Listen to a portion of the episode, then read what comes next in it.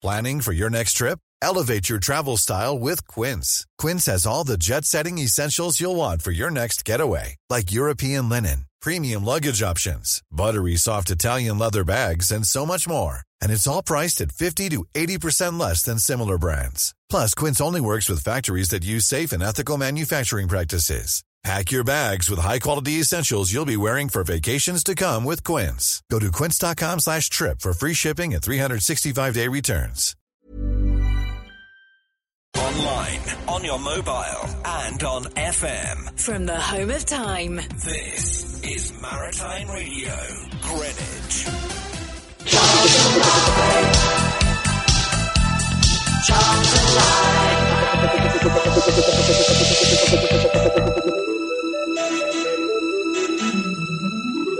So, very good evening to you and welcome to Charlton Live. It's the big match preview here on Maritime Radio. My name is Louis Mendes. Joining me in the studio here at the Valley is Nathan Mother. How you doing, Nath? Yeah, not bad, mate. Living the dream. Excellent stuff. Good to, it's good to be back, isn't it, after the uh, the international break? Yeah, no, I haven't been. Well, I ain't been back for a while. Last time I saw was uh, the uh, good performance against Oldham. Uh, Oh wow! So, yeah, I went here for the. I was at the races for the uh, Yeah. Rochdale game. So Well, ironically, Charlton weren't at the races for either of those games. But uh, do you want me to sum it up quickly? The Rochdale game slightly better than the Oldham game, but we lost instead of drew. The Crawley game was the first game I've actually missed in about eighteen months as well. I missed that one. quite a few of us missed that one. Yeah, uh, and we lost uh, 2 0. Luckily, I was celebrating my granddad's birthday rather than uh, celebrating the checker turd trophy or whatever it's called. The, um, uh, on tonight's show, we're going to look ahead to uh, Saturday's game here at the Valley with Coventry City. And of course, this game is going to be uh, marked by a huge protest. Uh, the fans of uh, Charlton in the, the coalition against Roland Duchâtelet and their uh, their supporters are being joined by the Fight the Jimmy Hill Way Alliance from Coventry City. Uh, they have their own protests against the owners Sisu uh, over at the Ricoh Arena. So we're going to look ahead to to that game and that set of protests.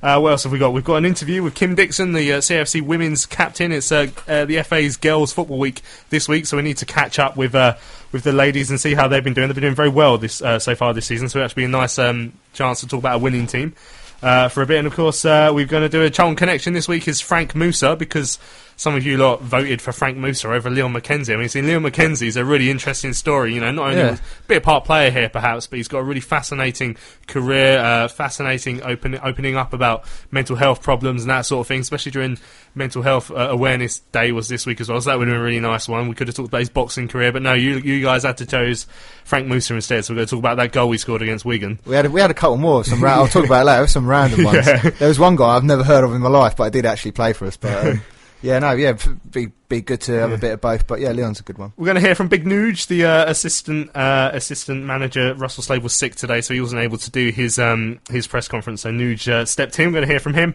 uh, and, and like we say, look ahead to the the game itself against Coventry. Uh, we want to know what you guys are, are thinking ahead of this protest. I know there's been a, a fan.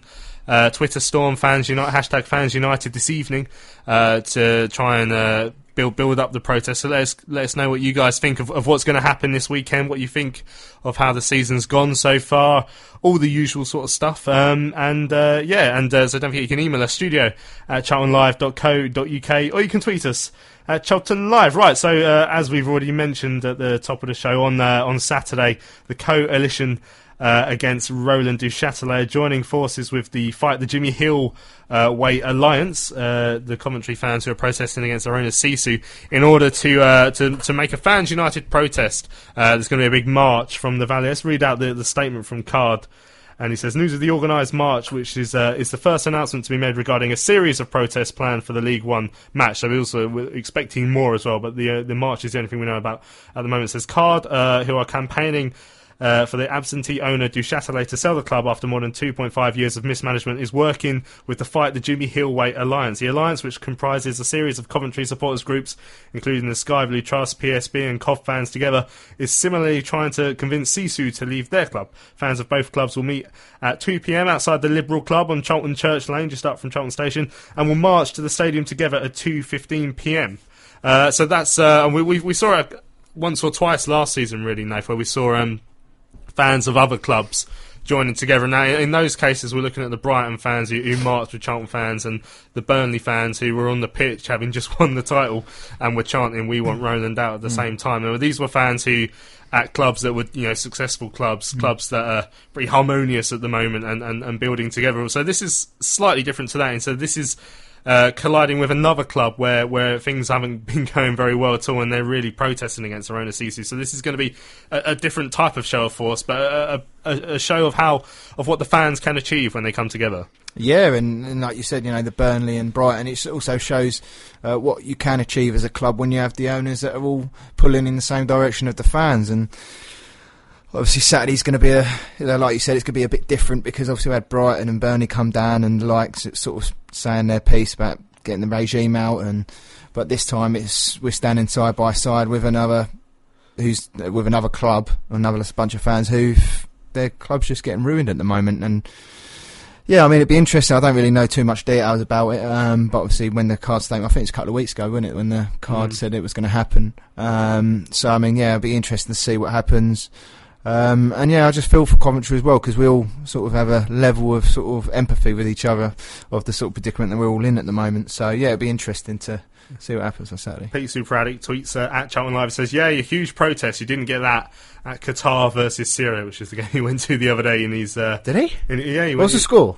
Uh, I felt uh, there was definitely a penalty in it because I saw him put it on Facebook. In fairness, you could argue the Syrians have reason to be protesting more than we do, but um, he says he says there wasn't any protest there. Um, so the uh, there's a statement from the the card spokesman said we are repeatedly told the mistakes have been made and lessons have been learned, but there is no improvement on or off the pitch. Just a string of plaudits and empty promises. Meanwhile, the club is disintegrating. Du Châtelet has still not attended a match in England since October 2014 and recently dismissed the club as just 1.5% of his business interests, as, uh, as I got from that, that source. I always wondered if the. Um, if, if my source hadn't told me about that 1.5%, if the club would have actually put that line out when they tidied it up a bit with the target 20k, because I don't think they did. I think they reworded it. Yeah. Um, so I always wondered if we would have got that quote out there. But that is that is an important quote, the 1.5% quote, because it, when you put a figure on it that low, it shows it does show a certain level of disinterest, perhaps, mm. for the, the club that, that he owns. Well, it's, a, it's, it's another figure that they've put out where they probably it's another own goal that they've done just from one of their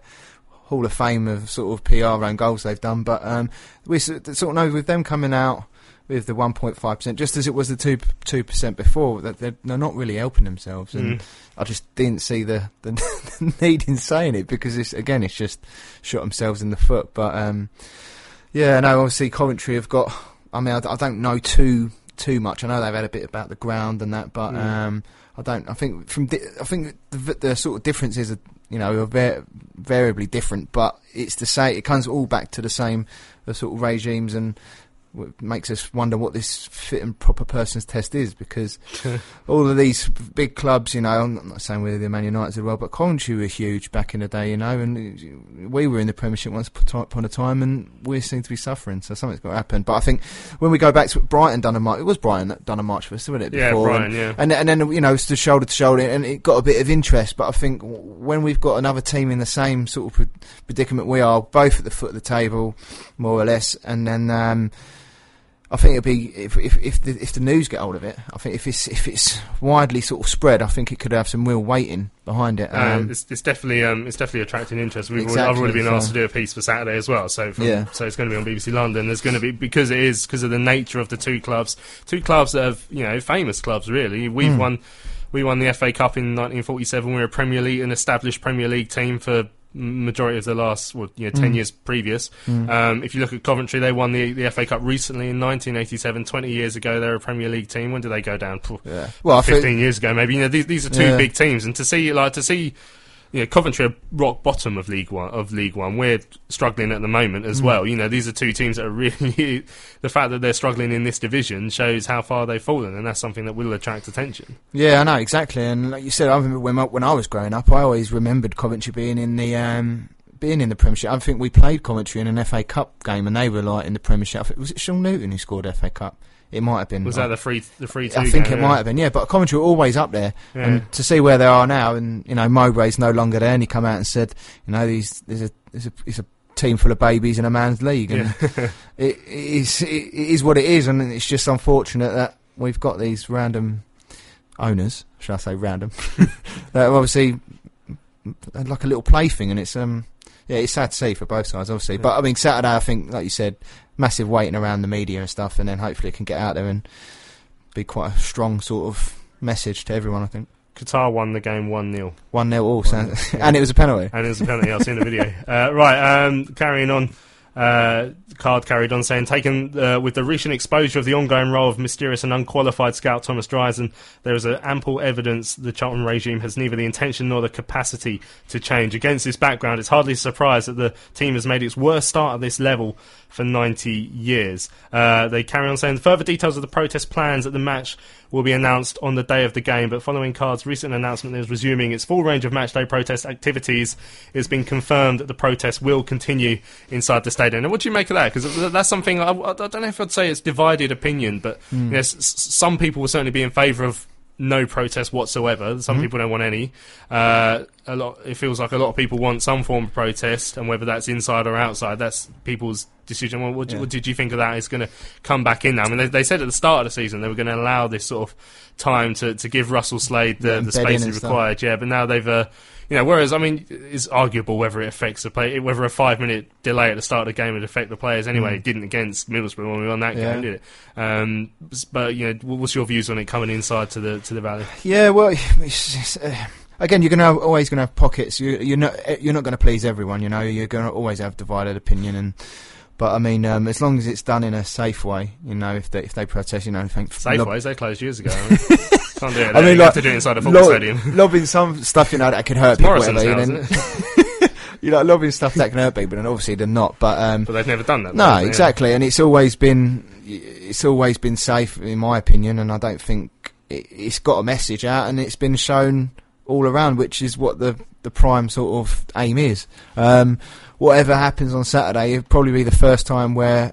I don't know if both t- both both teams would be doing it. That would be the first from coming to every single stand. That would be quite Mm. a quite a view. Um, that's if it, that does happen. I don't know. I have no idea. But um, Yeah, that's always that's always the excitement, isn't it? On, on a protest, as you don't actually know what's going to like a happen. lottery, Yeah, yeah. should have odds, odds with Paddy Power. Yeah, we don't know Paddy Power, Paddy Power three to one. Something's going to get lobbed on the pitch. Evens that someone. Someone takes a sofa or something. yeah. uh, so yeah, that that is the excitement. Is I assume there's going to be some sort of twelve. Well, I don't know for certain, but some, some something along the lines of the twelve p.m. announcements which they're doing towards the end of last season. I was always in the Valley Cafe when it came out as well. So Mm. Yeah, like- so they did like the beer mats and all that sort of stuff, didn't they? Before, so Yeah. they might do something like that. And, and it, it, it keeps. It, I guess it keeps the club guessing as well. yeah, no, exactly. I mean, that's what they want to do is they want to try not let the club sort of catch wind of it. So obviously they don't stop whatever they're going to do because otherwise, if they do, then their message isn't going to get out. So, um, but I think it makes it proves a little bit more difficult for the club now, especially if both teams are involved. Because before they could just concentrate on the home fans, whereas now they're probably going to. I don't know how many people Coventry are going to bring.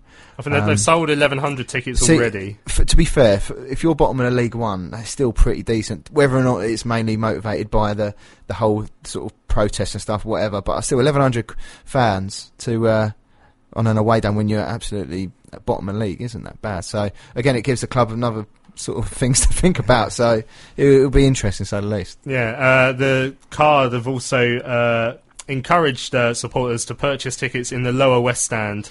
Uh, so I'm guessing like uh, near the uh, the director's, director's spot. box, So yeah. you wonder what the, the plan is exactly there. Uh, then they got some quotes from the fight the Jimmy Hillway Alliance uh, spokesman. Uh, spokesperson, sorry, said uh, the prospect of two sets of rival supporters working together is rare, and we look forward to marching alongside the Charlton fans. With Card and the Fight the Jimmy Hillway Alliance having very similar aims, we hope it will capture the attention of the media, and we need publicity to put pressure on uh, Joy Seppala, Coventry's owner, to come to the negotiating table and sell our club. Nine years of total mismanagement is enough, and time for Sisu to go. Uh, the card spokesman then added, Charlton and Coventry are clubs in crisis. That crisis is caused by their owners. We are stepping up our efforts to remove Du Châtelet and support Coventry in their efforts. With no one uh, in authority prepared to take action against owners that are openly showing contempt towards supporters, fans across the country are joining forces to take action themselves. So I'm guessing that's that that quote there from Card is leaning towards you looking at the football league and the yeah, the FA, uh, implying that, that there's not enough done by by people like that for for on owners that they feel aren't aren't supporting the clubs in the way that they should be. No, and, that, and that's the and that's the problem because we, I said it earlier about the the fit and proper persons test, but I think nowadays it's football's changed so much. I think they see it more as a business now than re- realizing and remembering how it all came about. That we were all sort of community clubs and it was a working class game, and you know everyone sort of looked forward to it on a sa- Saturday or a Sunday.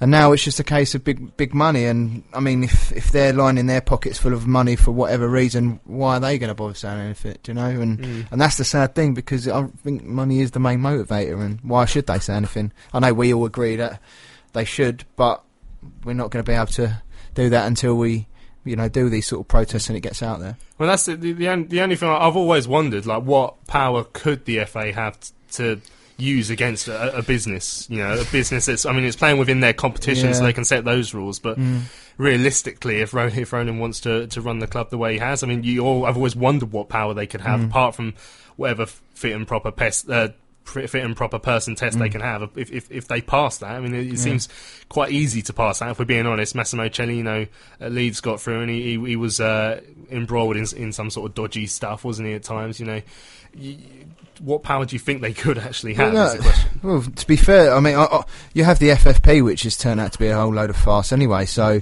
you have that, but I mean, you're right. Legally, you know, if you if you if you everyone if there's people out there that own their own business, no one can sort of dictate to them how they run their business. How you, you know you have to be successful. Everyone strives to be successful, but you obviously people think how to be successful in different ways, and obviously ours is catastrophically failing.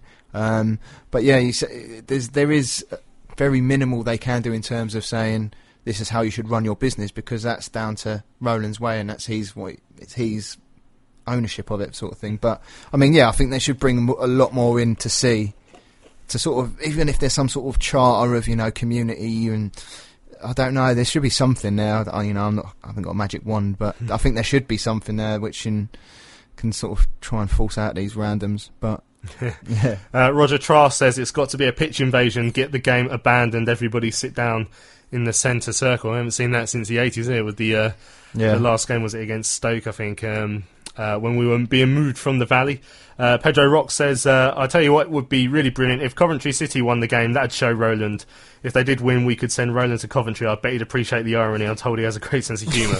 uh, I mean, even the first bit, I mean, does Roland take into account too much defeats? I don't- who knows? Maybe, they, may, maybe they'll both be there. Well, Roland won't, obviously, but maybe they'll Skype each other and then decide collaboratively, collaboratively. I can't even say it, that they're both going to sell. And Maybe they could have, they could have some sort of video call like the Yeah. like the the, um, the the baddies often do in uh, like James Bond or, or in Austin Powers. yeah, could be little pen pals or something. Do you know what I mean? But yeah, hopefully they will. But I can't see that. Uh, Robin Lisbon says, looking forward to fans coming together Saturday to show this rotten regime that we won't let them run us into League Two and sell the Valley. That's uh, Robin Lisbon there here on Charlton Live. Don't forget you can get your uh, tweets in at Charlton Live or you can email us studio at charltonlive.co.uk. Tom Spurling's done just that. He says, with all the negativity around the club at the moment, coupled with talk of land grabs and plots to see us relegated to League Two, it's easy to lose sight of the fact that the players we've got are, on paper, a lot better than this league. It's time they took some responsibility. Solly, Pearce, Bauer, Jackson, and Jose need to start doing the business before it's too late. 5 0 on Saturday. Come on. Charlton. I mean, for starters, I've, uh, on, on that list of players, I don't think Solly's really put much of a foot wrong for me. Uh, no, I think there was one game apparently had a bad game, Yeah. but um, yeah, no, I, I think that's a whole different level of how we're underperforming as a team. I think, um, I think if you look, we're probably going to it later, but I think if you look at our forward line, there's no way that we should we should be that's top six. That striker, that striker option. I mean, you look at Mm. teams of Rochdale and Oldham who've come here, and yeah, they probably didn't pass us off the pitch. Well, Oldham did really, I think, but they ain't blessed with and gifted with four fabulous strikers, and we are, and we're just not playing as a team at the moment. But we'll come on to that. But um, yeah, I mean, on yeah, I don't know. I mean, I don't really know what to say because I'm just again, I'm just chomping at the bit for Saturday to come now. 'cause I just want to see what unfolds. yeah, it will be fascinating. I mean, let, us delve in more into the the issue with Coventry City. I read a, a great article by Paul MacInnes of the Guardian. Uh, it only came out yesterday, so it's quite useful to, to talk about what's going on at, at Coventry. I mean, he says. Um, it's fair to say the club. I mean, he, he goes through. He's, he's listed the achievements like the 1987 uh, Cup final win and how they were a Premier League team 20 years ago. 10 years ago, they were uh, Championship team. Uh, obviously, they moved out of Highfield into the Ricoh Arena. We, they had the problem where they ended up going to Northampton, and they did come back, but now it sounds like um, uh, it's not. It's, it, nothing's really settled there. He's saying the most pressing concerns for Coventry belong beyond their league position, which, as you all know, is rock bottom of, of League One or Two. For what happens when the club's deal with the Ricoh Arena runs out at the end of next season, and more immediately the continued existence of the club's Category Two uh, academy, uh, the club's lifeline. Both these issues are complicated by the poisonous relationships between Sisu and the council, as the latter, which owns the freehold on the Ricoh Arena, while another company, Arena Coventry Limited, holds the lease. In 2013, ACL was half owned by the council and half by a local charity, the Alan Higgs Children's Charity, is now owned entirely by Wasps Rugby Club. And you can see there's all these layers of Random, confusion yeah. and, and uh, you know, th- there's there's nothing settled there. There's there's no rock solid foundation in, in terms of even owning your own ground. And you know what comes with grounds in terms of money coming in and that sort of thing. If you if you don't even own your own ground, you can understand why it's such a mess. Um, it's such a mess for the Coventry fans. It's a Sisu decision in 2012 to withhold rent on the basis that the terms were too high for a League One club. Uh, ACL fell into arrears and the council agreed to loan the company 14.4 million. Sisu promptly asked for a judicial review, claiming this amounted to inappropriate aid from the state. Uh, the subsequent review from the High Court found in ACL's favour, with the judge also accusing Sisu of mismanagement and finding it had no strategy for maintaining a sustainable football club, except that one that involved the purchase at a knockdown price of at least 50% share in ACL and thus the arena. So therefore, there it, sounds like they were trying to play games and Hmm. get get this sort of ownership of of, of the uh, the stadium or 50% Yeah. of it through uh, through some do- from dodgy dealings. Uh, Sisu in the uh, process of appealing once again, this time to the Supreme Court. Uh, legal costs currently thought to be uh, total more than one million pounds. So you can see why, Money well spent then, yeah? yeah, why the Coventry fans are having are having uh, uh, arguments with, with their owners as well. It's an owner who looks like they're trying. They've, they've got no plan according according to these guys. They've got they've got nothing going on there, and and that, that's been a problem we've had here with no plan. You can Yeah. see why Coventry fans are protesting as well. I was just about to say it sounds a bit familiar. You know, uh, you're a mess off the pitch. Is it any surprise to anyone that both of us really are in a mess on the pitch as well? But um, I mean, yeah, it, it just again with them, I think there's so many layers and so many random stuff happening, especially with the ground and stuff. Um, yeah, like I said, there's no surprise they are where they are, unfortunately, and. Um, I mean, you don't have a club that's you know trying to drive the direction where they want to be. Where you know are they going to try and get into the Premiership one day? The way it's going and the way it looks there, no one has a clue. No one has what's happening next week, let alone in five five years time or whatever. Just like we are, I don't think we we've all, all come out. You know, they've come out and said, "Oh, we- we want to get to the Premier League," but it doesn't really look like it's going to happen. And from the decisions they've made, it is going to happen. So for both sides, it's, it's, it's sad, but I mean, we just have to hope something happens soon. Yeah, and just a sad, a sad quote really from at the very end of this of the Guardian piece from uh, one of the uh, the Coventry, uh, I think supporters club people uh, says uh, a fair chunk of people have just had enough. Again, sounds familiar. Uh, they've gone to watch other teams, or they've gone to watch the Wasps, the, the rugby team. Uh, once we were respected in English football, once we won the FA Cup. If Jimmy Hill could see where we were now, he'd be mortified. So obviously, Jim, um, Jimmy Hill, uh, the fight the Jimmy Hill Way Alliance is, is what the uh, the Coventry City Process Group is, is named after. Uh, the um, the, uh, the, the the the fans there clearly trying to remember him. He said he, he did have a link with Charlton actually. I mean, he was- he was director for for some time, uh, so that is a link between the club. Um, but yeah, sadly passed away last year. We can see the the, the fan.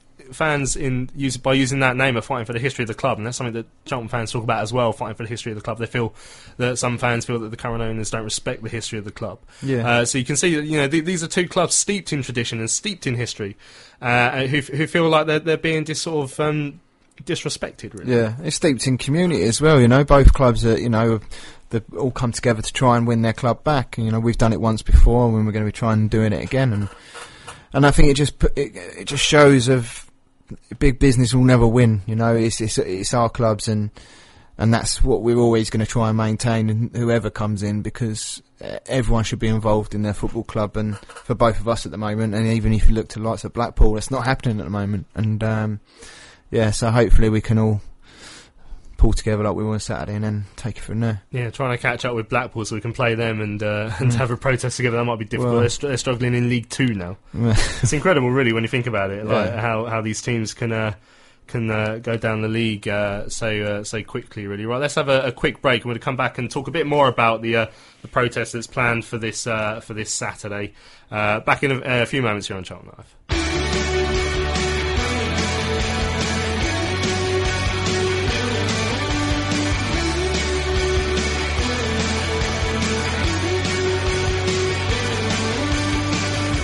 Cousins, lovely ball into the path of Gudmundsson. Can he take his man on? He does. He's trying to be pulled back, but he's in the area. The ball across the Vetokele! And there's a goal! Charlton have the lead again. Super work. Firstly from Henderson to roll it out to Cousins, who did a pinpoint pass into the path of Gudmundsson. And instead of Gudmundsson going on his own, a slide rule ball across the penalty area picked out Vetokele, who buried his chance. And Charlton are 2 1 up. Charlton Live. From the home of time. home of time. This is Maritime Radio, Greenwich. Karel, a heavy defeat at Burnley today. How do you sum that one up? We were good. Charlton Live. Welcome back to Charlton Live. There, I think I'm going to play that on every show ever until the end of, until this lot sell. He got sacked the other day, didn't he? Yeah, Karel Fraeye sacked from Lommel United. Let's not turn Lommel United into a team that has to go everywhere and win, or even play well, and let's escape from in washing baskets. We were talking because I was Karel, slightly sidetracked. When Karel uh, unfortunately lost his job on there. Uh, uh, I think it was Saturday evening. Uh, I was just remembering some of the glory days from Karel, and obviously got the funny story where I mean it didn't happen, but it's a funny story where where someone uh, I think it was BBC Essex tweeted that he'd, he'd escaped from from, uh, from the Western Homes Community uh, Centre. Uh, in a in a laundry basket or a, Laundry van. Yeah, well, they said it was a laundry van. It was it was actually just a small minibus that the club. So But say it- laundry vans like they're in America now, all those yeah, big things. But it's just the way the way that that story uh, that, that story morphed into Karel Fraeye got into a washing machine and disappeared or something. uh, but my, fa- my one of my favourite stories, um, uh, we've got a few of them from Karel Fraeye. There was one that I've, I've sort of alluded to before when me and him had to have a little chat away at Bristol City, which I won't go into too much details, but that was pretty funny. Uh, but it was the fact that obviously he'd um, Two, two stories on Karel Fraeye. So basically, uh, anyone who was listening a couple of weeks ago, I I decided to to play again a, a clip we'd made um, of Karel Fraeye, of where I mashed up Karel Fraeye's interview with uh, Spice Girl. I don't think I've got that still. No, I haven't still got that, unfortunately. Uh, where I mashed it up with a Spice Girl song. So that was quite funny. But basically, the day before, we'd had a little chat at Bristol City. Just a little, you know, he wanted to find out what I was all about and tell me off. And uh, and uh, uh, at, at that point, I was just saying, you know, saying, oh, you know, I just half mentioned that I'd, I'd, I'd do do a Charlton Live podcast as well, do a band podcast. Oops. And then I, I found out on on the day he got sacked at Huddersfield. Uh, from an anonymous source that he he, Karel Fraeye used to listen to the podcast. And rates it as well. Uh, yeah. Five star. Five star. That'd be our own. That'd be our only review. Actually, if you want to review us five stars, feel free to go ahead. I don't think we've got Just don't reviews. sign it. I actually Yeah. do sign it as Karel Yeah, Fraeye. yeah, yeah. Please do. Yeah, but um, so so it was, it was only after I put two and two together. So, so I told Karel Fraeye um, on that day at Bristol City Boxing Day that I ran a Charlton Live podcast. So and then I found out later that he listened to it. So you presume he started listening to it the next day because as soon as you find out Charlton Live's out there, you press subscribe, don't you? Oh yeah. Oh yeah, tell all your friends and family. and uh, so I'm guessing he heard that that um, that uh, Karel Fraeye being mashed up with um, uh, with the Spice Girl song. So that might have been why, when it comes to the Huddersfield game, I think he'd pretty much decided before the game he wasn't going to speak to press that evening. Uh, and I was told it's because he'd heard some. Uh, I was told it's possibly because of something he'd heard on uh, on Charlton Live. Didn't want another. We'll have to find another song and make a little album. Yeah, so so so possibly that that might be part of the reason why he decided uh, uh, he didn't want to speak to us after Huddersfield. He'd, already- he'd already known he'd been sacked by then. But anyway, because he'd already known he'd been sacked. Uh, and he told Jason wasn't gonna- I, I, like I say, I, I pretty much knew before the game that he weren't going to speak to the press after. But I, I didn't want to tweet just in case he had a change of heart until it was confirmed by the club. Uh, but then we found out uh, he definitely wasn't coming out to, to speak to us because after he'd gone into the dressing room, he stormed off to get on a coach only to find the coach wasn't there, so he had to come back and stay in the dressing room again for a little while. And is that where you had the famous quote of the uh, Jason Euell in the shower? Yeah, that's there. That's when. That's when. That's when. At the time, I thought it would make sense to, to tweet that to tweet that Jason Euell was in the sh- was currently in the shower because at the time it, it did make sense that he was in the shower. That's why we were told we might get an interview with him. I currently I tweeted he's currently in the shower. That's what that was the idea, but um, yeah, that didn't quite quite work out the way uh, we wanted. Right. Uh, after a lovely little Karel Fraeye interlude there, let's get back onto the uh, the situation that's uh, going to happen here at the Valley on Saturday. I thought I, thought uh, uh, tonight there's been a trending attempt. Uh, hashtag Fans United card. Uh, it looks like many Charlton fans got onto that one today. Fans tweeting why they're going to be protesting on uh, Saturday. So I thought I'd just read out a couple of those. Uh, Peter Lowe says, I'm not attending the game. I'm a Coventry fan, but what is happening to Charlton uh, and Coventry is appalling. Good luck at the protest. Uh, uh, Dave Lockwood says, I'm protesting between the, because the club I once knew as, uh, and loved has been destroyed by an incompetent fool as an experiment. Simon Bruce says, I'm protesting Saturday because I've always been a fan uh, not a customer. Joe Charlesworth says, I'm protesting on Saturday because we need, because uh, we used to be a well respected and run club. We're now a laughing stock. Uh, card saying, spot the difference between uh, Roland, who cares 1.5%, and they've tweeted a young fan who cares 100%. Uh, Dan Dobson, I'm protesting on Saturday because if Roland and Sisu continue, both clubs may become beyond repair. Uh, Freddie Saunders, I'm protesting on Saturday because I'm not turning my back on something so special to me. I will fight for it. Ben Tegg says, I'm protesting on Saturday because they put more into these events, uh, talking about the matchday event for Saturday, which is Young Greenwich, uh, than the actual football. Uh, Samantha Mason says 98.5% interested in keeping CAFC and seeing 1.5% disinterested. Roland out, Meire out, uh, out. Protest Saturday because we're. Wor- cool fact a crocodile can't stick out its tongue. Also, you can get health insurance for a month or just under a year in some states. United Healthcare short term insurance plans, underwritten by Golden Rule Insurance Company, offer flexible, budget friendly coverage for you. Learn more at uh1.com. I'm Sandra, and I'm just the professional your small business was looking for. But you didn't hire me because you didn't use LinkedIn jobs. LinkedIn has professionals you can't find anywhere else, including those who aren't actively looking for a new job but might be open to the perfect role, like me. In a given month, over 70% of LinkedIn users don't visit other leading job sites. So if you're not looking on LinkedIn, you'll miss out on great candidates like Sandra. Start hiring professionals like a professional. Post your free job on linkedin.com/people today so much more. So a lot of fans there getting involved with this, and it's, it's, going to be a big protest on Saturday. Both fans of both clubs. Yeah, no, it seems like it's going to be huge, and I mean, even the the protest uh, when we had the, the mock funeral, um, that that that generated loads of people. So you think, you know, times pass there, it's going to step up a little bit more. Then you're going to have other fans.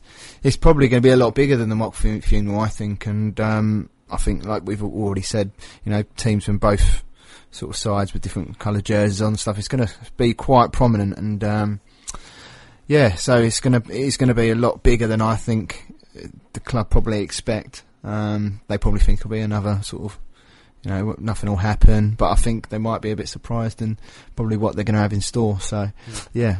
John Pitchers replies to Tom Sperling's email from earlier. Says strikers may be top six, but the midfield is bottom two. No pace or creativity uh, in the centre, and I guess that comes back to part of the reason people may be protesting is they look at the uh, the squad and they you know you, you, you, look at what, what you think Russell was trying to achieve with these you know he's brought in players with British experience this is what we do need uh, when I say British experience, I mean people who know this sort of level of football. It doesn't necessarily have to be English or British people, mm. but and that's the same with the manager. It doesn't have to be English or British people, but people who understand this this this level of football and that sort of thing. Uh, and, and you just look at the squad, and you just you know we, we, we are looking at the strike force. You think that there was goals in that strike force last season at this level for mm. different mm. clubs. You know, look at the defence. I think I think we've got a pretty handy. Team. Yeah. We've got plenty of options at centre back, and you know there's there's enough quality in there. We've got decent goalkeeper in Declan Rudd. Dillon Phillips is a decent backup. You just look at that midfield, and at yeah. times it feels a bit too similar. At times, it hasn't clicked yet. Mm. You know, at times people will talk about um, tactics as well, but they'll talk about the squad and they'll look at the level of player and they'll just wonder if we've been left with an unbalanced squad again. Yeah, we have. I mean, uh, and the, the, we all know that we've got, like you said, we've decent forwards and a decent you know, back four, and you know, we've got an okay average sort of midfield. But I think the thing that grates me is um, it's not the fact that that we didn't.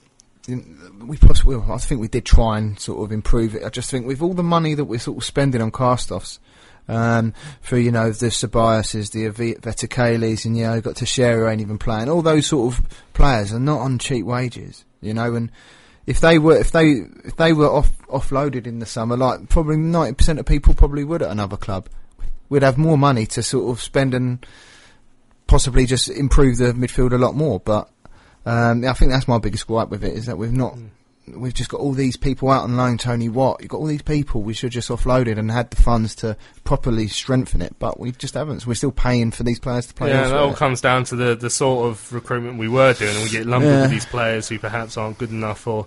You know, perhaps, perhaps weren't really ready to come to Charlton in, in some cases. And you know, the likes of Tony Watt perhaps didn't, didn't hasn't worked out for him here. Mm. But that's that, that's the sort of thing perhaps you can try and run beforehand. And then you look at um, uh, you know, like say Naby Sarr, players like him, Yeah. uh, El Hadji Ba, who's asked, I think, according to Richard Cawley, asked the club to pay up his contract, but he's still here because we're not, because you know we, we signed players like him on, on too long con- contracts that are too long. Um, They're unproven as well. yeah, you know, and, and we ended up get, getting stuck with them. I mean, for every Johann Berg Gudmundsson that's coming on a two-year deal, we've ended up shipping out other players on, on much um, on, on, on much longer contracts who, who we can't seem to get shot of. I tweeted out on the Charlton Live account asking if uh, if uh, you're going to be protesting yourself this uh, this weekend, and uh, this this guy um, who appears to sit on the fence, he's uh, uh, his uh, Twitter name is at Sell the Club. Roland, time to go. Uh, he says, "Yeah, definitely be taking part inside and outside. The time has come to take back our club. It's Judgment Day." Uh, and Ray Bates uh, tweets a uh, uh, tweets Charlton Live saying, "Stop these clowns killing our club." At Charlton Live with a photo of uh, Roland and uh, and Katrien there, which he's gone to the effort of uh, photoshopping on uh, clown hats and the big red noses. So I, I appreciate your uh, your um, your graft there, uh, uh, Ray. Well done. Right, we're going to have a quick break here on Charlton Live. Then we're going to talk about something slightly more positive for a change. Uh, I caught up with Kim Dixon, the uh, CFC women's captain. We're going to hear well, how, how Kim has assessed the uh, the start to the season. If anyone's been a uh, a follower of the women's team, you would have noticed that the uh, there's been a change in, in manager uh, for the first team, but it's been a positive start to the season. So after this break, we're going to hear the uh, Charlton Live ex- uh, interview here with Kim Dixon.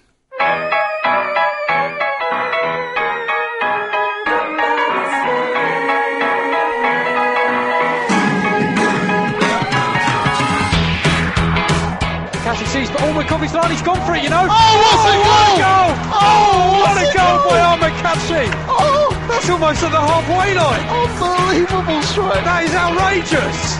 Right footed. Well, saw Ormond Coffee's line. What a goal!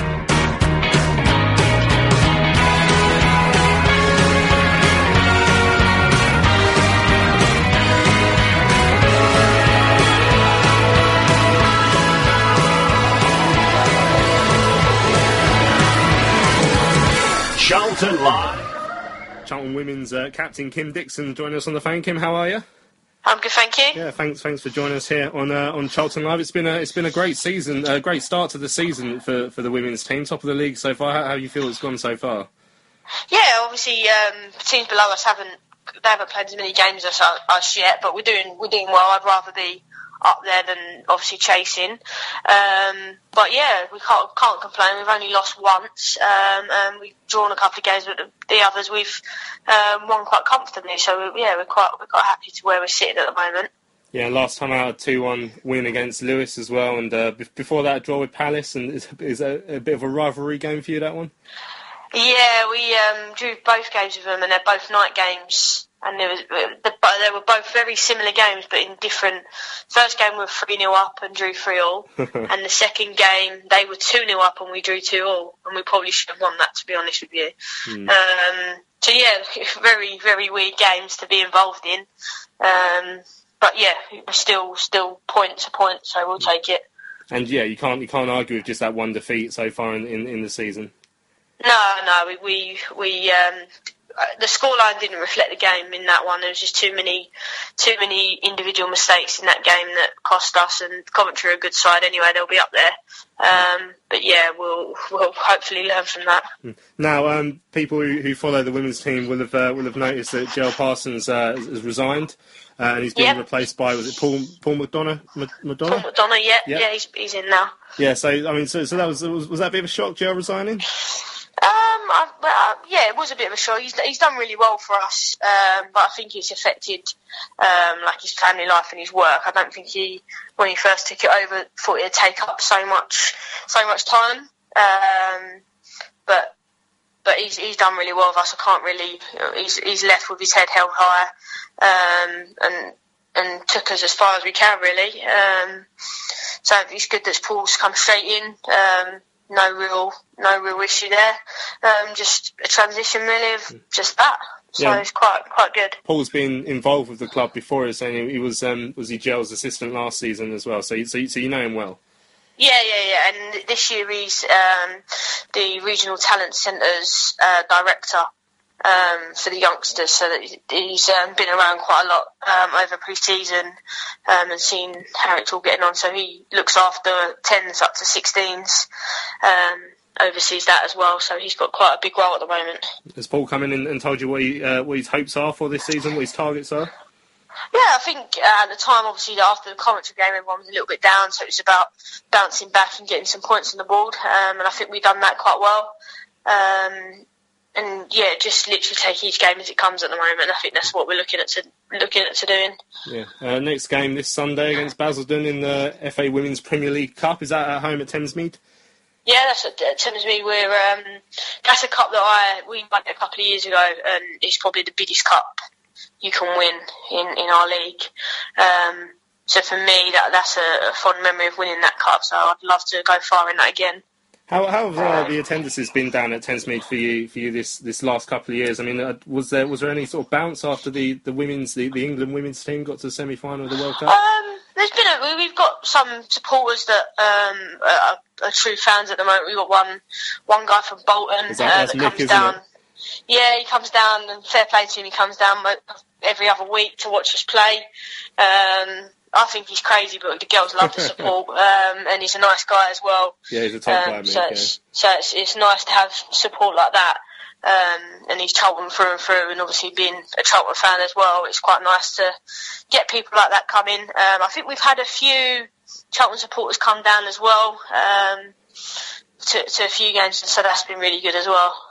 Now, another way we've seen uh, fans supporting uh, the women's team this season. There's some sad news really with Gemma Shepherd. She's only recently scored her 100th goal for the club, but she suffered uh, from a hip injury now, and uh, Yeah. I think the, the waiting list for the uh, for the operation with the NHS was too long, so she's had to go and get it.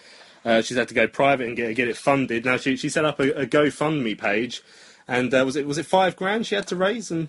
Yeah, five grand. And, she's picked that up from, uh, well, there's £500 from Valley Gold I saw, but loads of donations from Charlton fans as well. You must be really great. Yeah, yeah, fair play to her. I think um, a couple of Charlton fans were literally retweeting it, um, and and it, it hit off. It was fivers here and there, or a little bit more here and there, but it all add up, and she smashed her target really. Um, and I think she's having the op maybe next week. Um, so it, it does us a favour because after the op, I think it's 13, 14 weeks re- rehab. Yeah. So it, she will play again this year, um, which we need her back as soon as possible, really. Um, so, but that's that's what this club's about, really. Um, and it's nice to see that to, for the women to be involved. Of it's not nice for Gemma to have the injury, but for something like that to bring the women's and the men's uh, fans together and show a little bit of unity is great for, for how it looks. If I remember rightly, you know you know yourself what it's like to go through a long. Were you, were you part of the ACL club with the?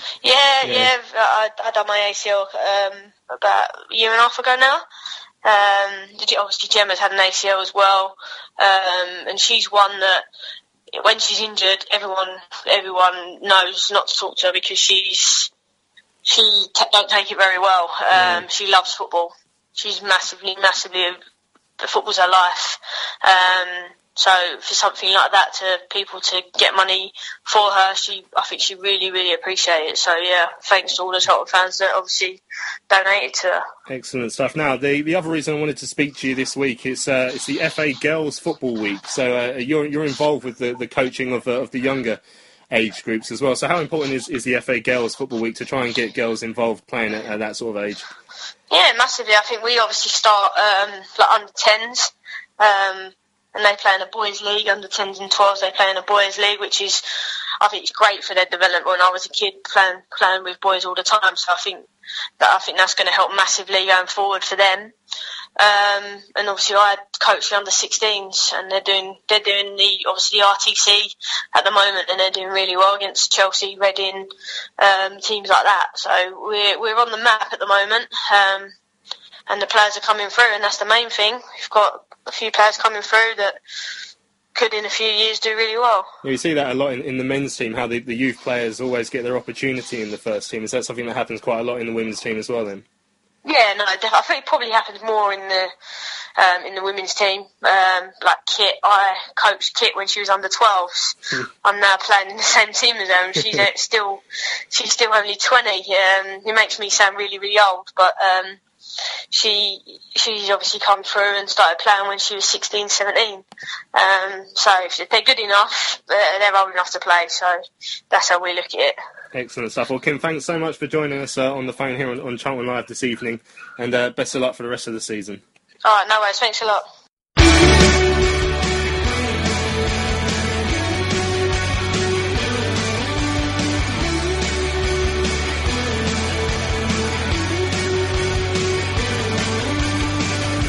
Cousins, lovely ball into the path of Gudmundsson. Can he take his man on? He does. He's trying to be pulled back, but he's in the area. The ball across the Vetokele! And there's a goal! Charlton have the lead again. Super work. Firstly from Henderson to roll it out to Cousins, who did a pinpoint pass into the path of Gudmundsson. And instead of Gudmundsson going on his own, a slide rule ball across the penalty area picked out Vetokele, who buried his chance. And Charlton are 2 1 up. Charlton Live. From the home of time. home of time. This is Maritime Radio, Greenwich. So that was uh, Kim Dixon on the phone. I sp- uh, caught up with Kim last night. She's the CFC women's team uh, captain. Also uh, uh, helps to coach the, uh, the, some of the younger age groups as well, as you heard there.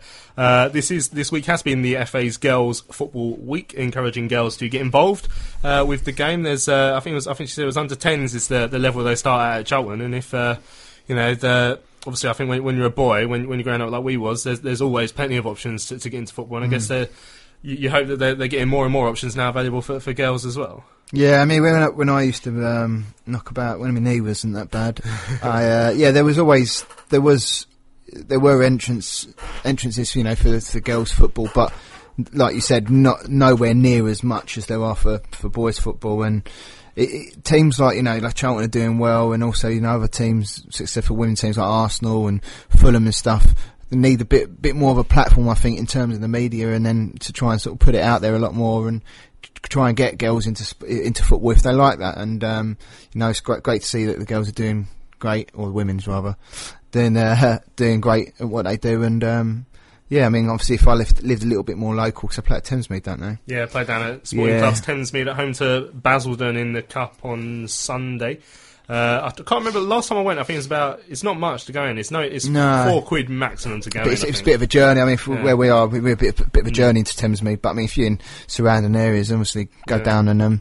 But then again, I can't really moan about it. It's a bit far for me considering Mickey comes down from Bolton. So Yeah, exactly. I mean, uh, as soon as I said that, I thought, well, maybe I mean, not. let- Let's have a quick word about Mick. I mean, we know Mick. He's a, he's a Charlton fan who, li- who lives up Yeah. in Bolton. and He comes all the way down on the on the coach, uh, the overnight coach uh, Mm. from from Bolton to Victoria to, to watch the, the team, and that is uh, that is support and a half. Yeah, I mean, yeah, I mean, he, he, he comes down when he can, but for obviously all the northern games, he last time I see him was, um, I think it was Bury the last time I saw him. I might have seen him before. I can't remember for whatever reason, but um, because you drink. yeah, I You drink. have a problem. no, but uh, yeah, no, Nick, he's a great lad. Oh, golden, but um, yeah, no, obviously he's a, even though um, he's a bit of a mental one coming down every weekend, especially to Thamesmead. But um, yeah, no, good, good as gold, Mick, and uh, yeah, hopefully I'll bump into him soon. Yeah. Uh, right, let's get back to uh, looking ahead to this Saturday's game and the uh, appropriate protest. Sword, Swords Alive, sorry, on the Charlton Life Forum uh, t- uh, message earlier said this is the game to get abandoned, but I don't think the Coventry fans are up for it or nor enough of ours. Their protest movement was only formed in the last month despite years of troubles.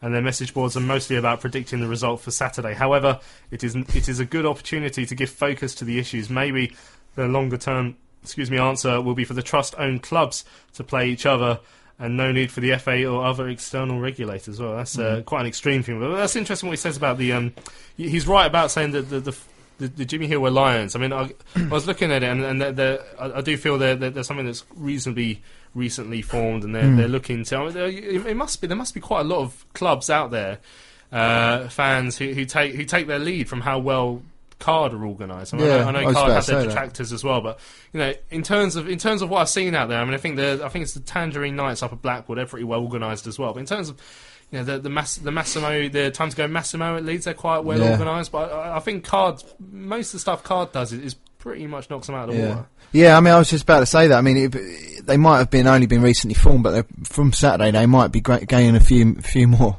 few more supporters of their sort of cause. And I mean, like you said, people might look up to Card because the what the, the difference is is that we don't go we go about it in the right way. You know, we go we do it peacefully and you know and amicably, and and a lot of people can obviously uh, ain't got short memories and realise what we done first time around when we nearly lost the club. And I think it bodes well for for us because a lot of club will see us as like a what's the word, what's what's the word I'm looking for? Not a icon, but like a, an example, Yeah, sort of something to example to follow, you know, yeah. and so they don't go down the road of sort of violent protests and that sort of stuff. Mate, if you stick at it like the guys at Card are doing and everyone else getting involved, that eventually will, it, the results will come. So yeah, I think they might gain a few more followers after Saturday.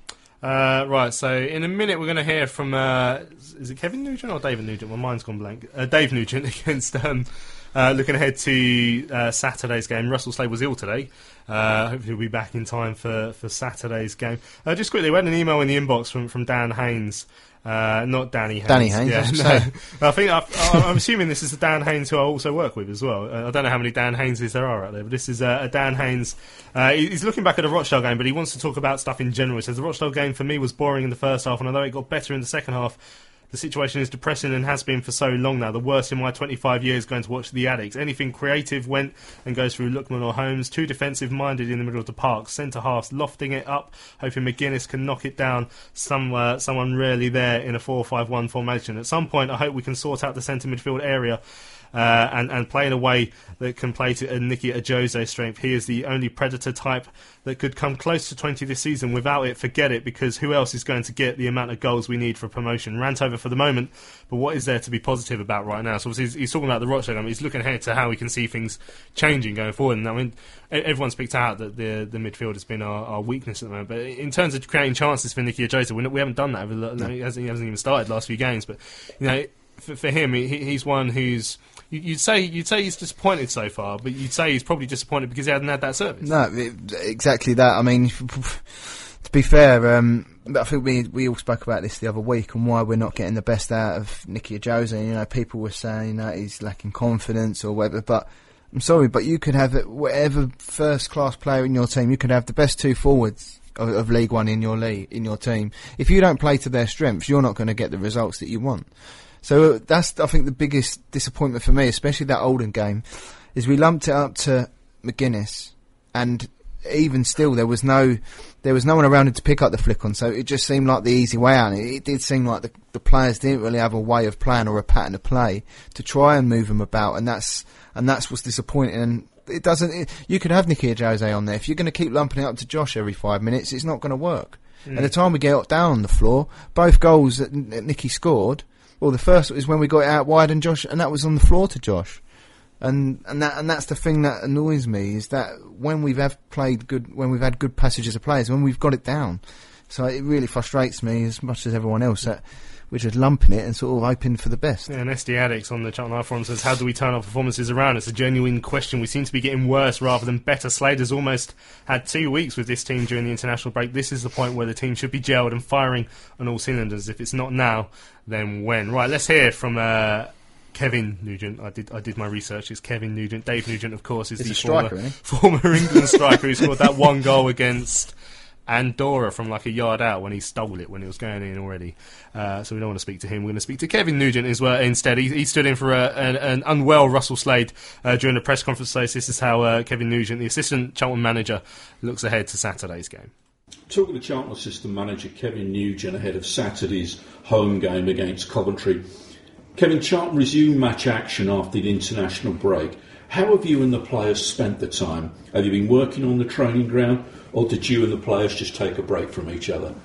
No, actually, we've been on the training ground uh, and getting some really good work in as well. Obviously, there's been a few players away uh, and all having good performances away for their countries as well, which is fantastic for for the team and for, for Charlton Football Club as well. Uh, no, we've been getting some work done, and you know we've we've had a lot of time, certainly as a coaching staff and the management team, to, to really have a look and analyse and think, right, okay, what can we do to turn what was draws that have now gone slightly the wrong way, turn them into wins. So we've been looking at some of that. So it's been pretty beneficial then.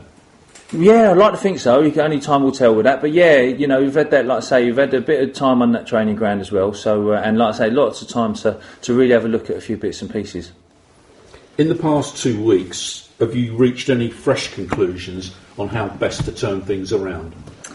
Um, obviously, before, you know, we were getting too many draws, um, and we were hoping to, to turn them draws into into three points. Uh, it hasn't quite gone that way. Uh, so something we need we need to now again be hard to beat again, um, and we need to to start maybe being slightly more creative and a little bit of something extra in that final third now. Coventry sit bottom of the table without a home win. How imperative is it that you beat them on Saturday? It's, an, it's, a, it's a big it's a big game. It's early in the season, but it's a big game for us, um, as as they all are. Um, but it's one we're really looking forward to. And you know they've had a, they've had a change in manager. They've changed their shape around. They've as as always they've just have just won their won their first game. So uh, it's going to be a tough game. We know that. And of course you're not going to be helped because there's talk of protests at the ground. That's not going to assist you in what you're trying to achieve. No, I understand there's protests uh, outside the stadium, so hopefully uh, during the 90 minutes the supporters will really, really get behind us um, and we'll get the three points for them. Do you have any players who have taken advantage of the international break to recover from injury, and do you have a clean bill of health on Saturday? Uh, there's a few. There's still again. There's lads that are coming back as well. So there's a few little niggles there. There's a um, a few couple of bits and pieces as well uh, with the players we've got here. But you know, hopefully we will have a, we'll have a, a strong enough squad. And finally, you're deputising for manager Russell Slade, who's taken to his sick bed.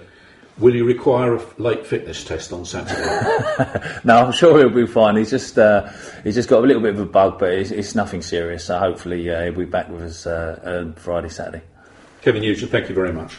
So we have Kevin Nugent speaking to BBC Radio Kent's Tony Hudd there, uh, looking ahead to Saturday's game. Uh, as he said, standing in for Russell Slade, it sounds like we're expecting him to be back on uh, on Saturday. So let's look ahead to uh, Saturday's game ourselves. We do our connections, our Charlton connections. So uh, you, you, put it out to vote, Nath. And, yeah. Yeah, and I was hoping Leon McKenzie would win because, like I say, yeah. he, has got. He's saying, let's do him very quickly because he's got some yeah. interesting stories. So he, he, he didn't play for us that long. If I remember, he scored one or two goals. Yeah. Uh, but since then, he's uh, retired from football. Yep. Uh, spoken very openly about his mental health. Uh, we've had we had him on this show about three years ago to talk about his mental health situation. That was very brave of him. Uh, and that's why it would have been good because this week was also World Mental Health Day, so we could have talked about that a bit more. Mm. But um, and and now he's a boxer as well, so it's quite a fascinating story really with him. Yeah, he's a super middleweight boxer. I think he's got a, a, a fight coming up in uh, I think it's middle of November. I think um, he still ain't lost. I think it's, I think it's about 9, 10, 11 pro uh, pro fights or something like that. So um, yeah, he's obviously gone the other way and. He's obviously doing doing well for himself in another sort of sporting event, shall I say? Um, but yeah, he's he's well publicised doing his um, his mental health, and like you said, it's a bit apt, especially with um, Mental Health Awareness Week this week. Um, but yeah, so um, yeah, he played for us briefly. I think he only played twelve times or something. Scored one goal, but he was at Coventry, twelve goals, sixty-two goals, uh, sixty-two games rather, and then he started at that other team down the road in Surrey. Oh, unfortunately, but Farnborough, United was it? Yeah, yeah. yeah. uh, right. So the, the, the one that actually won your vote very Yeah. briefly, Franck Moussa. I mean, he scored that goal against Wigan. I mean, he was a player when we signed him from Coventry. He'd done really well with Coventry Yeah. at, at Northampton, ironically, in uh, in League One, and we were expecting big things. But I think injury problems it never never really happened for him. No, I mean he didn't start. He, he got an injury in pre-season. He was that deep lying midfielder that used to come up on the edge of it. I remember uh, he scored against us for Southend on a Friday night. I think it was. Um, he always come from deep and used to score some screamers. And yeah, it didn't really work out for him. He came came on against Wigan and scored that sort of lucky deflected shot that went over Scott Carson. But um, yeah, he's played with injuries uh, when he's since he's been here. But he's moved on to Walsall. I think he's got a couple of goals there now and. I think he just needs a couple of years playing 'cause he's still, I still, he's only 27. I thought he was older than that. But, Yeah. uh, but it just shows how little he's played considering his age. So, Mm. but yeah, that, that, he- we had a couple more. You had Jimmy Hill that was there, suggested. Hermann Hreidarsson was there. We've already done Hermann. Um, yeah, Hermann was for the Wimbledon game, wasn't it? So I mean, yeah, you had a couple. You had some other. There was a German guy. Someone tweeted me. I can't. I don't, I've never heard of him. You had Diet, Dietmar Brook or something. I'd Google it on it. It is proper legitimate. He did play for us. Oh, we could have done we could have done a fascinating piece on him as Yeah, well. Then. Yeah. Right, let's look ahead look ahead to Saturday's uh, game. Coventry City on the field. They're uh, rock bottom. Uh, of, of League One. They got their first win of the season away to Port Vale last time out. As, as we said, Tony Mowbray resigned a few weeks ago. Mark Venus is the uh, the caretaker boss. They haven't gone for the interim title, which is the Mm. best thing to call a, a caretaker boss. But uh, uh, Kevin Kevin came out and said today not not an easy game. And I saw my, my mate Benji was upset that we said that because he because um, he thinks he should be, we should consider it an easy game. But you don't you don't go into game you don't go you definitely don't come out and say this is going to be an easy game. But you, you can't go into any game, especially the way we're playing at times, thinking oh we're going to steamroller this this No. this uh, mob. No, but exactly. I think a lot of people would, they would admit it, but they probably would have saw Oldham and Rochdale as easy games in inverted commas. But we're not exactly firing, firing on all cylinders at the moment, and I, I think it's going to be a cagey affair. I think a lot of people they're going to be. Neither team are going to want to lose. But I think it'd be cagey. I reckon it's going to be a nil-nil or one-all. I don't see it being a an enticing game, to be honest. Yeah, and Richard Cawley from the South London Press was reporting uh, injury problems within the squad. He says Kevin Foley uh, is receiving treatment on a calf complaint. Jason Pearce has a slight groin niggle. Uh, so, so He's passed his math test, then I assume. Y- Yeah, but no, he's well, unless he's he's. He just can't work with his other brain. Uh, Ademola Lookman uh, didn't feature in the in the under twenty in the under twenties two 0 win over USA for England, but he did play the uh, the game before the three 0 win over Germany. So Score and assist, yeah, didn't he? Yeah. So Russell Slade actually said, from a selfish point of view, it means uh, he should be a bit fresher. Uh, he said Crofty didn't get on for Wales. He's okay and was back playing with us on Tuesday. So uh, so a couple of injury problems Yeah. there to worry about. So it, it looks like we'll have to have some changes. Yeah. So yeah, I mean, it'd be interesting to see if will start. I think for us, I think we've really got to go out there, and I know we say this every week, but we've just got to go out there and give Well, I think the I've, first ten minutes. I've read somewhere it- that Botaka came off injured when he was playing for the Congo, but I haven't actually heard anything more from that. So I don't know if that, if that if that's the case, or indeed if, if it wasn't too serious. So we'll have to. maybe that's why we don't play him for more than ten minutes. yeah, maybe. Uh, right, that's pretty much uh, run out of time. Very quickly, Nathan. Let's have a let's have a uh, prediction. I'm going to go one 0 Jose last 1-0. minute equaliser. Yeah, okie dokie. And that will, uh, I predict a 2 0 win after a 20 minute delay for a protest. right, uh, that's all, all, all we've got time for here on Maritime Radio. This has been Charlton Live. Uh, don't forget, we're back on Sunday evening with uh, ex- uh, interviews from uh, people at the protest. Get your emails in, studio at charltonlive.co.uk uh, in between su- uh, Saturday's game and Sunday's show. Let us know uh, what you make of what happens on Saturday. Nathan, thanks for joining us here on a big match preview. No worries, cheers, Luke. I've been Louis Mendes. This has been Charlton Live. Don't forget you can listen to all our shows uh, as podcasts on Acast and on our website. Uh, we'll be back here live on Maritime Radio 7 p.m. on Sunday. We'll look back at whatever Uh, keep it legal against Coventry on on uh, on Saturday.